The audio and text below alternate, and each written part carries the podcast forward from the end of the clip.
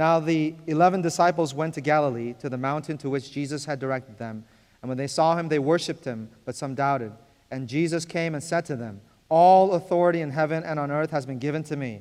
Go, therefore, and make disciples of all nations, baptizing them in the name of the Father, and of the Son, and of the Holy Spirit, teaching them to observe all that I have commanded you. And behold, I am with you always to the end of the age. Can you say, Amen? Amen. Please have a seat and I'd like to introduce to you for the very first time here at our TUI service. Uh, uh, to preach at our TUI service is, um, well, uh, he grew up at our church here at KCPC, uh, went through a lot of ups and downs in his life, and I know um, quite a few of the stories that he has gone through. I've been part of his life as well. Him and his mom, uh, his mom and I have been praying for him and trying to find a way to straighten this guy out who's about to come up soon and uh, we thought it was hopeless, but only Jesus is their only hope. Amen? Yeah, it really was. And so yeah, we did a bunch of things, and uh, many people who love him had did a bunch of other things, but somehow, some way, God made a way, and uh, he really committed his heart to uh, Jesus. Uh, is going through seminary currently, uh, went through the process through our denomination, and finally he has become licensed um, uh, in preaching. And the next very step would be to be ordained as a minister. So he's come a long way to be here. But now that he's licensed, we said, okay, I mean, you're licensed to preach. Uh, we've definitely had to give you this opportunity. May I introduce to you Pastor David Kim? Let's give him a big hand. Happy Sunday, church. Um, I want to begin by saying that um, if you have your Bibles, please turn with me to today's text. Uh, first of all, we're going to be referring to it pretty often, and so please have your Bibles open. And as you're turning there, I do want to um, say, Pastor uh, Daniel, thank you so much for that introduction. And I do want to introduce myself a little bit more. And um, maybe it's because I'm preaching for our high school ministry in a couple hours on 2 Corinthians 12, where Paul talks about how he boasts about his weaknesses and if I could just uh, say one or two things about me personally as I introduce myself to you guys here this morning, I want to share that I am the biggest sinner that I know.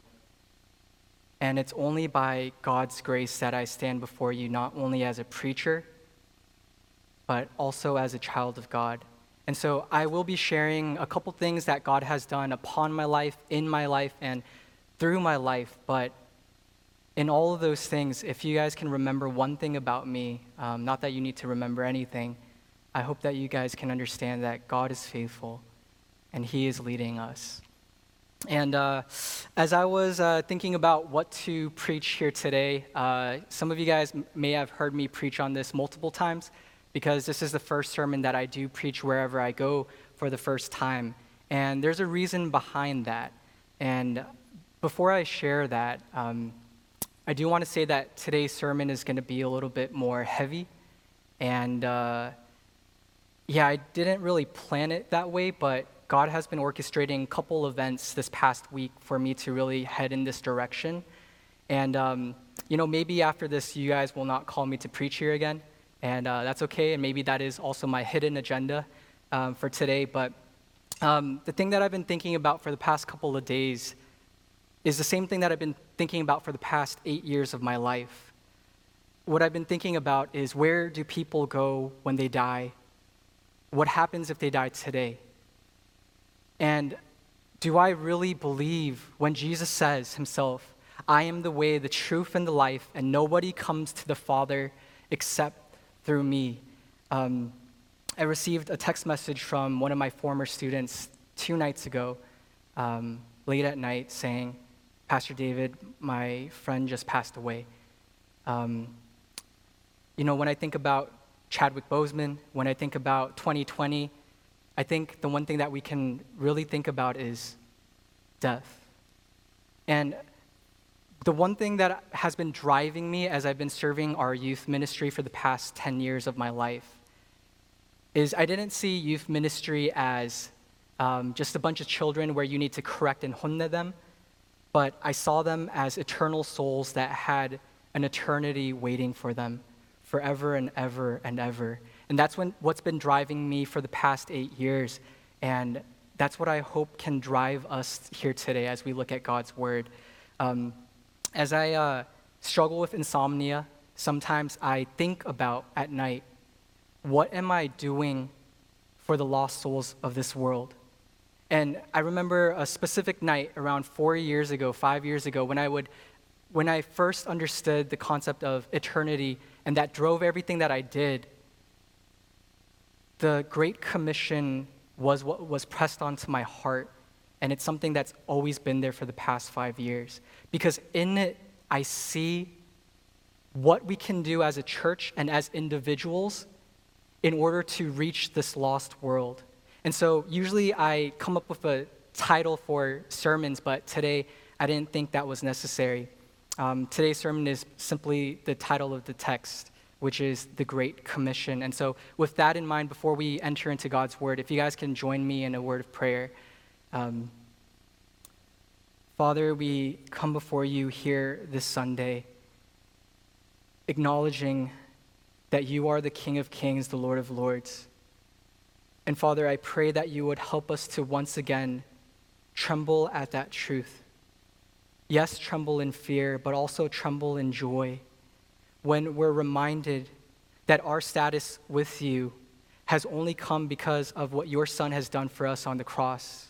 And so, Lord, if anything is remembered here today, I pray that it would be you and your glory that you would remind your sons and daughters here today that you absolutely love and adore them. And Father, I pray for any single person that is here joining us um, in person or online. God, if they are not following you as Lord and Savior, Lord, we pray that you would give them the gift of salvation here today. And we know that all these things, Lord, we can't do apart from you. And so, Lord, I stand here insufficient but totally dependent on you. And so, Lord, I believe when you say, that you have all authority and that you are with us always. And so I pray that the words of my mouth, the meditation of my heart would be pleasing in your sight. Lord, we love you because you first loved us. In Jesus' name we pray. Amen. Um, when I was living in New York, I wasn't allowed to play outside much. And uh, it's because my parents worked in the city and they thought it was dangerous for me to be outside. And so at home, I played a lot of uh, games and um, spent a lot of time with my sister, but uh, because I wasn't allowed to play outside and my obsession with dairy products, uh, cheese and ice cream, those are my uh, go tos, I developed um, weight and I was kind of chubby as a kid. And if you search uh, online somewhere, you'll find pictures of me like that. But I remember growing up like that and thinking to myself, I don't want to be like this in the future. I want to get married, X, XYZ. And so I wanted uh, myself to get jacked. And so I went on a mission for me to lose weight, for me to gain muscle. And so what I did was a series of events. I would wake up in the morning, I would weigh myself um, just to track my progress. I would eat protein, powder, and oatmeal mixed together for breakfast. I would eat chicken, uh, chicken breast for lunch and dinner. And I would surround myself with friends who would keep me accountable to go to the gym. See, my mission in my life was to get jacked. And so everything that I did during the day would always result in that. When I went to sleep at night, I would think, did I accomplish what I wanted to accomplish here today? Um, what I failed to realize is that more than my mission to get jacked, God has given to me and to you not the elite Christians, not the most spiritual Christians, but anyone who follows Christ. He has given to every single one of us a specific goal, a specific mission. And what I want to do here today is just simply to look at the text and to explain what Jesus is asking of every single one of his followers. And so the first point for today's sermon is simply what is Jesus calling us to do. And you, you find that in verse uh, 18, where Jesus says he has all authority uh, in heaven and on earth. And uh, sorry, it starts in verse 19. This is what Jesus commands, not just his, his disciples, but of you and me here uh, with our lives. He says, Go therefore, make disciples of all nations, baptizing them in the name of the Father and of the Son and of the Holy Spirit, teaching them to observe all that I have commanded you. I think it's clear through today's text that Jesus is calling every single one of us to make disciples. But what does that mean exactly? Um, as Jesus is telling his disciples to go into the world and to make disciples, it implies two different things. The first thing is this just imagine it. You saw Jesus live his life, and you've been following him. You saw him uh, get crucified, resurrected, and now he's giving you this mission. And he's telling you to go into the world and to tell people about Jesus because they've never heard about him before. Simply put, what Jesus is telling his disciples to do is to evangelize. I think I've been in the church uh, for a long time and I've heard people say things like, you know, I, I don't really verbalize the gospel to other people, but I show them with my life.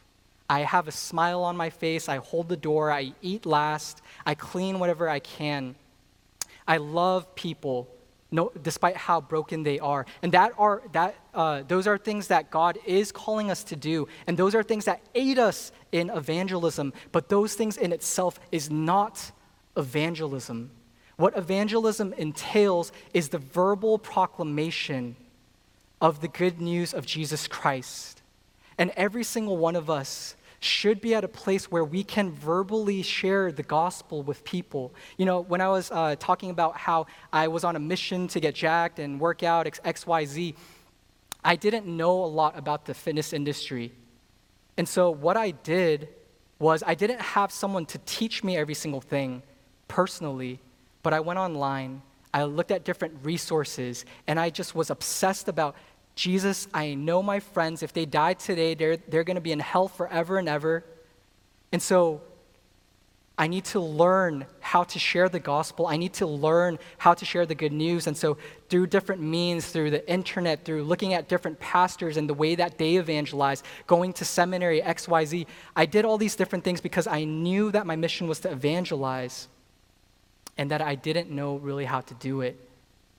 And so, I did some research. And, you know, for the past eight years, even though I'm very insufficient, and like I shared in the beginning of the sermon, I am the biggest sinner that I know.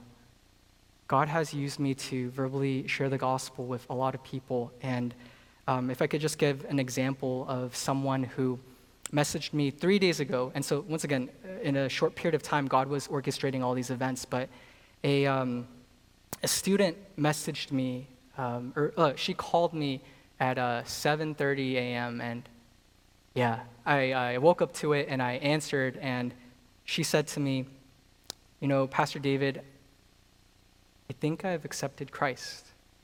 And this, this brought tears to my eyes because if, if you knew this student and the things that she's gone through, the depression that she's felt, the ways that she hurt herself, And the fact that I realized that an eternal soul who was destined for hell is now going to be in heaven forever and ever, worshiping God, that brought tears to my eyes. And it's because for the past couple of retreats that we went to together, instead of just focusing on, oh, how, how does she feel about me? Should I, uh, should, am I funny enough? X, Y, Z. Um, every chance I got to spend with her, I would share the gospel with her. And she came to faith, and that brought so much joy to me. Um, so I think it's clear in today's text that we are called to verbally share the gospel. But it doesn't end there. There's also a second part of this.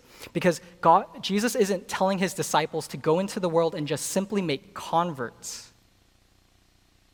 What he is saying for his disciples is I want you guys to go into the world as my disciples, and I want you to multiply. I don't want just converts, I want other people to be my disciples. Disciples who make disciples who make disciples. And you see that in verse 20. It says, uh, not only to go into the world and to make disciples, but to teach them to observe or to obey all that I have commanded you. And um, for the past uh, four years, I've had personal disciples that I've called my own. Uh, in the past four years, I think I've had 11 in total. Some have spent maybe three to six months with me, um, some over two years. And the reason behind that is because when I thought about how Jesus lived his life, and if you ask Jesus the question, hey, Jesus, who are your disciples? He always had an answer to that. He had specific names that he can name. And not just that, too. If you look in the book of Acts, when you see right after Saul is converted, it says that Saul spent time with his disciples. And so for me, I, I asked myself, who are my disciples? And so that's when I started making disciples. And not just that, my disciples have disciples. And so I have little college students going on, uh, running around right now who have disciples. I think uh, two of my disciples have five disciples each. One of my other disciples uh, has one disciple, but she just got in contact with the girl that I um, talked about in terms of when she just came to faith. And so they're discipling them. And that's what we're called to do. Every single disciple of Christ, multiplying, discipling the next generation, not just in terms of age, but in terms of spiritual walk, making disciples who make disciples who make disciples. And so, what Jesus is calling us in the Great Commission is clear to evangelize and to walk with people, to teach them on how to obey what Jesus has commanded. Um, but this last part about what I want to share in the specific command that Jesus gives to us is something that changed the trajectory of my life when I learned about this two years ago. It says um, in this text, there are four, uh, in the original language, four alls. And I want to talk about the second all, which is this in verse 19 Go therefore and make disciples of all nations. In the original uh, Greek, the word uh, nations is the word ethne, and that word you can translate to uh, nations, but I would argue that the better translation of this word is ethnicities. Um, because back in the day, around 50 years ago or something like that, um, mission organizations like MTW and Lausanne Movement, they thought legit Jesus was coming back soon. And it wasn't because they had some crazy revelation, but they saw through the Bible that Jesus said he would come back when the gospel went forth into every single nation. And so, as mission organizations that are really large, they saw the missionaries go into every single country and they said, okay, now the gospel has been accepted in all of the around 200 countries on the planet, and so Jesus, Jesus should be coming back soon, right? But they, what they realized was this it's not simply geopolitical nations that Jesus is saying make disciples, but disciples of every single ethnicity every single people group. And so, what mission organizations like Lausanne Movement and MTW, what they did was they pulled back their missionaries from reached countries like uh, America and Europe, and they started focusing their attention to the unreached people groups. And the majority of the unreached today is in something called the 1040 window. Uh, Buddhist countries like Thailand and Japan uh, Hindu countries like India and Bangladesh. Bangladesh is the largest unreached people group in the world. Um, uh, the Muslim countries in the Middle East and North Africa. O- over around 3 billion people on this planet today have never heard of the gospel of Jesus Christ.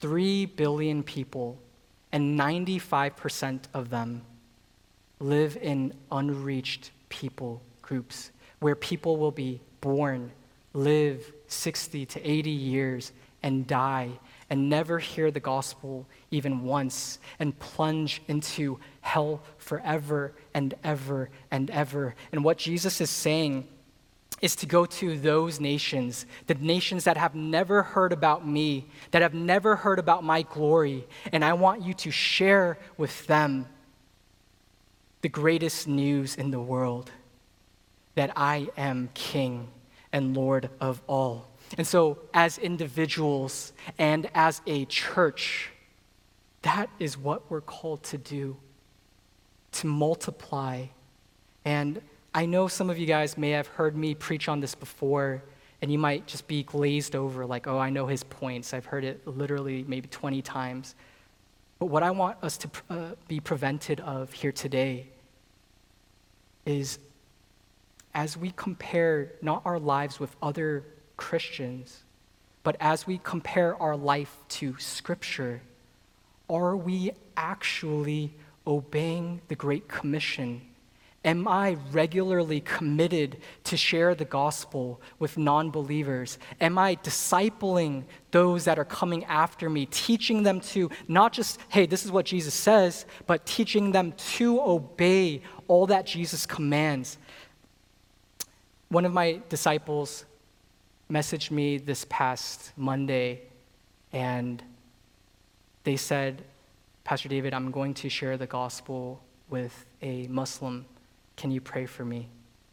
And I prayed for them. They also said later on during the week, I'm going to meet with my professor who is Japanese, second largest unreached people group in the world, and share the gospel with her. And I was, and I am praying for them. Simply put, before I discipled people, before I taught the next generation on how to evangelize, how to disciple, I had to make sure that I myself was living it out, that I was committed to the unreached of not just the world, but also in my own home. Um, my, my dad is not a believer, and I've been praying for him for eight years and I've shared the gospel to him multiple times. I've cried so many nights thinking about where he's going to go forever and ever. And even this past week, this past Monday, um, we had a conversation, and even though I've shared the gospel with him before, I've shared my testimony and all the bad things, kind of like what Pastor Daniel was sharing. I've shared all that with him and to share the gospel with him. But this past Monday, I was revealing to him what a naturalistic worldview believes. They don't believe in objective moral truths. Uh, in Korean, it was like kekwan or something like that. And I wasn't able to really do it well because it was in Korean, and maybe that had something to do with it. But as I was uh, trying to share his worldview and also ultimately share my worldview with him, he just started laughing at me and he said, How do you believe in such crazy things? And he rejected me. And um, that I want to segue into our, our second point for today, which is what is the power to make disciples of all nations? Where, where do we get the power from? And I, I think you see it in uh, verse 18 when Jesus says, All authority in heaven and on earth has been given to me. What Jesus is saying is this I am Lord of lords. I am King of kings. I'm recalling the praise song that we sang here this morning. I am the Alpha, the Omega, the beginning, and the end. Um, if you look throughout the book of Matthew, you see that the scribes were uh, surprised by the fact that Jesus was teaching as one who had authority. You see him uh, doing miracles and uh, bringing the dead to life. You see him uh, walking on water, casting away the storm. Jesus having authority over nature, over uh, sickness, over death, and another part where he says, I have authority to forgive man's sin on earth.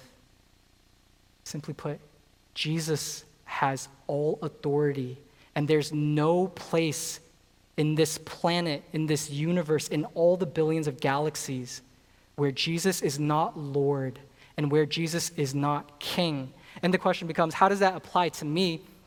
And uh, one of the things that I enjoy, uh, one of my hobbies is to watch basketball.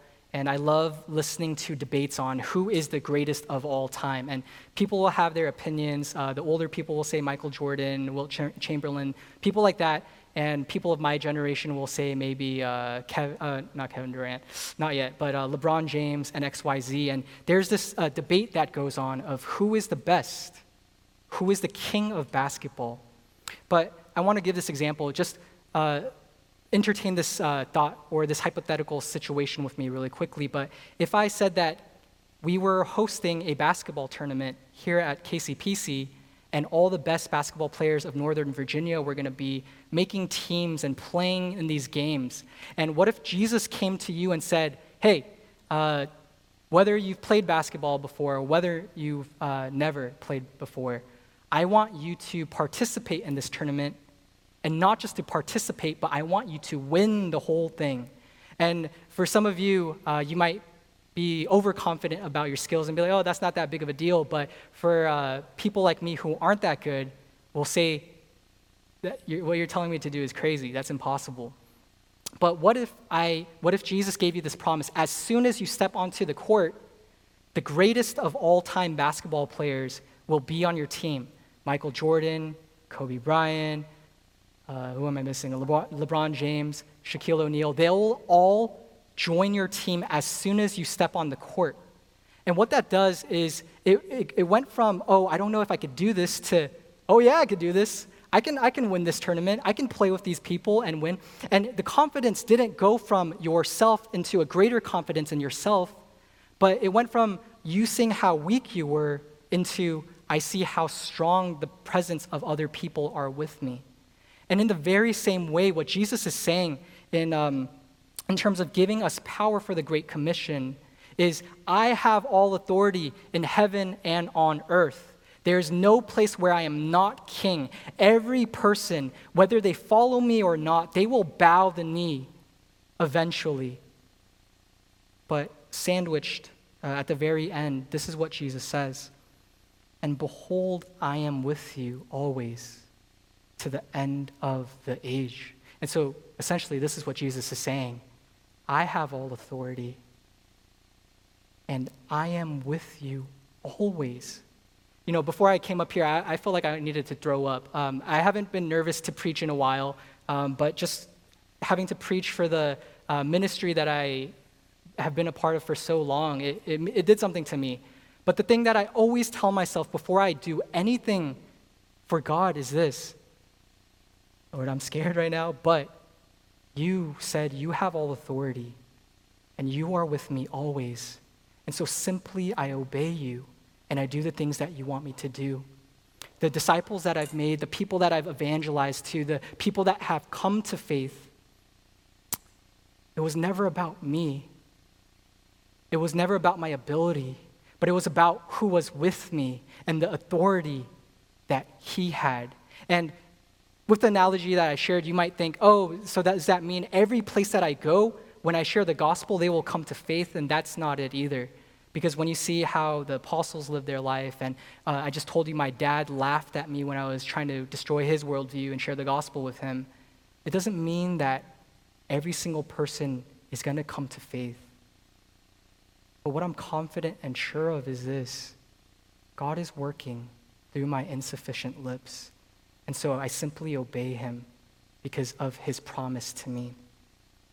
Lastly, with the remaining time that I have, um, I want to share the last point. So we saw so far what is our mission? Make disciples of all nations, evangelizing uh, to disciple them and to go into the unreached. Second, we saw the power behind it, which is Jesus having all authority and him saying, I am with you always. But lastly, this last point is something that I want to, I wish I had more time to really uh, hit home on this, but what is our motivation behind why we're doing what we're doing? What is the motivation behind what, me fulfilling the Great Commission? Why should I want to do this? And you see this in verse 18 in the beginning, five words. And Jesus came and said, oh, sorry, seven. And Jesus came and said to them. I want to focus on the to them part really quickly. Who is Jesus talking to? He's talking to the 11 disciples.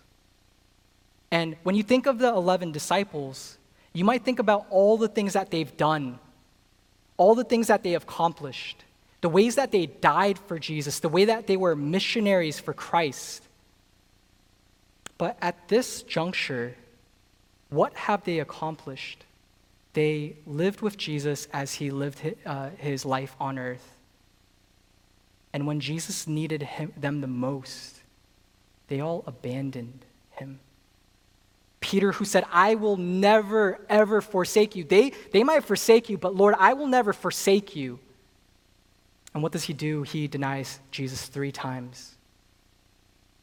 It's to broken people that Jesus comes to. Like I started my sermon with, I, I, I don't just say I'm the biggest sinner I know just as a ploy. I know inside of my heart the sin that remains. I know even after walking with Christ for so many years, I still struggle with sin, where I say, Wretched man that I am, who can save this body from the life of sin? Some of you guys might disqualify yourself from saying, God is not calling me. He can't be calling me to the Great Commission. Do you know what sins I struggle with? Do you know how weak I am? Jesus goes to utter failures who have reached rock bottom, and he says to them, Go.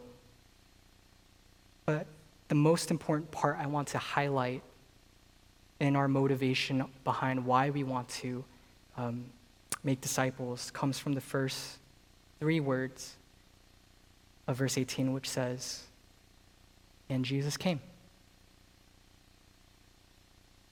I don't know if that blows your mind, but you have to understand the context of what's going on right now.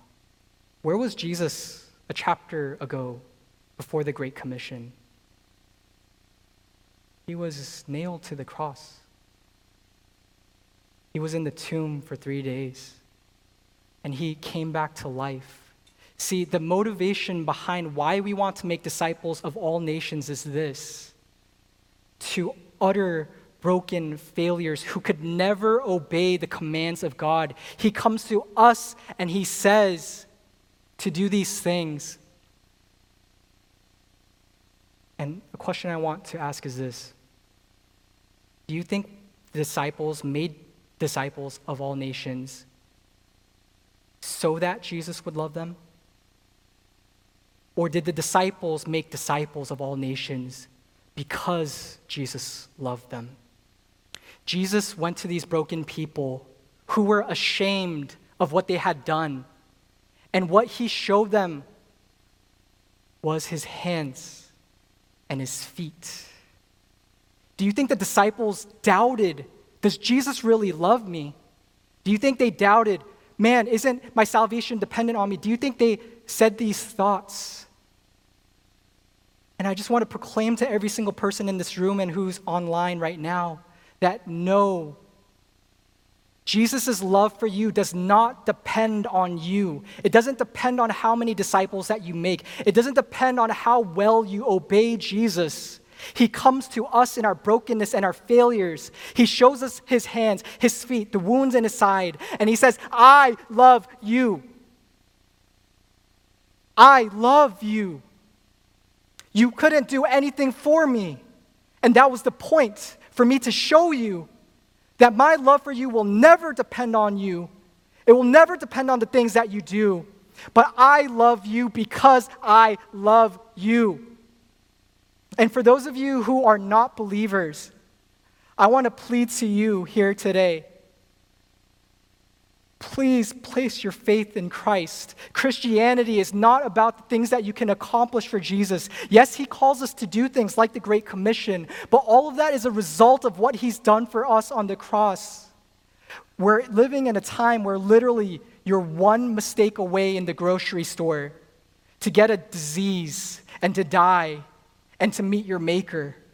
And I'm not telling you, uh, this sermon was very application heavy in the beginning. You must make disciples, you must do these different things. But what I want to share is this you don't make disciples so that Jesus loves you, but you make disciples because he loves you, and you want this world.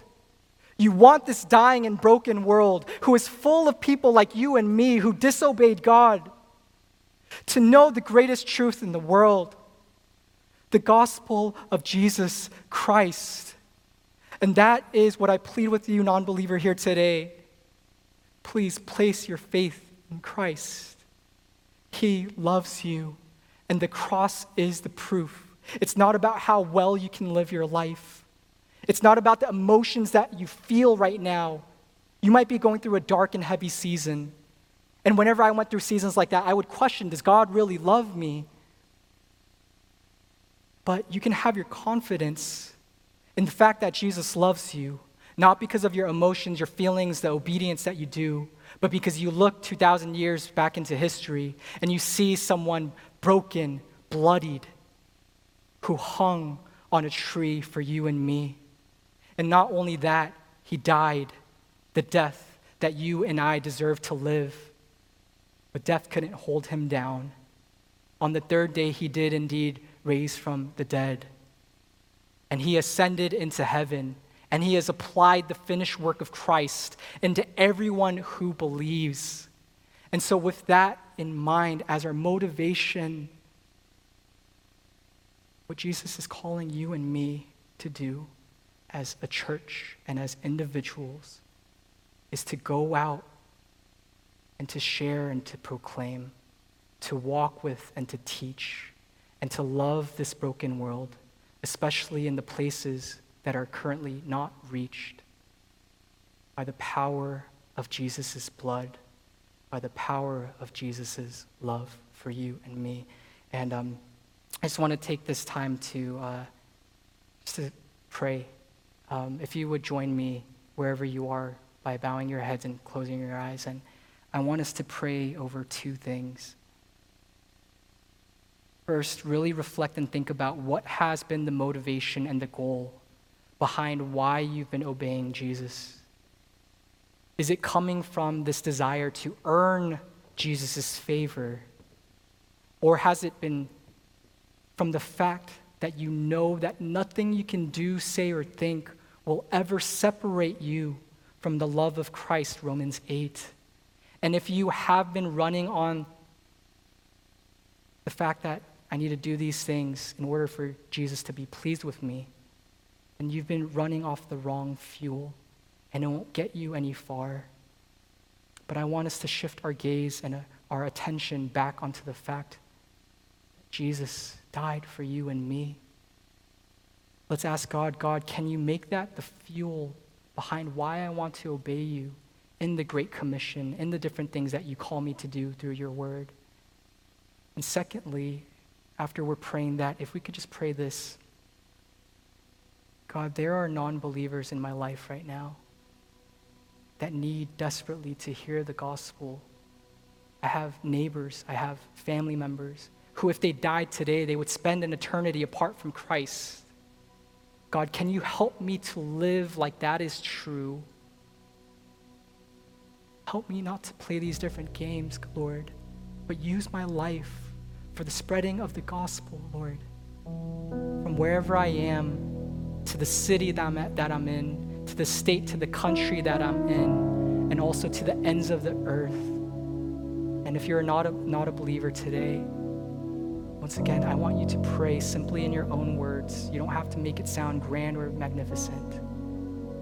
God, can you help me to believe in you? God, can you save me? I see how broken that I am, and I know that I can't obey you in order to receive my salvation like all the religions of the world say. But God, can you simply save me and help me to know that you love me and that you've adopted me? So, with those things in mind, if we could just spend this moment in prayer.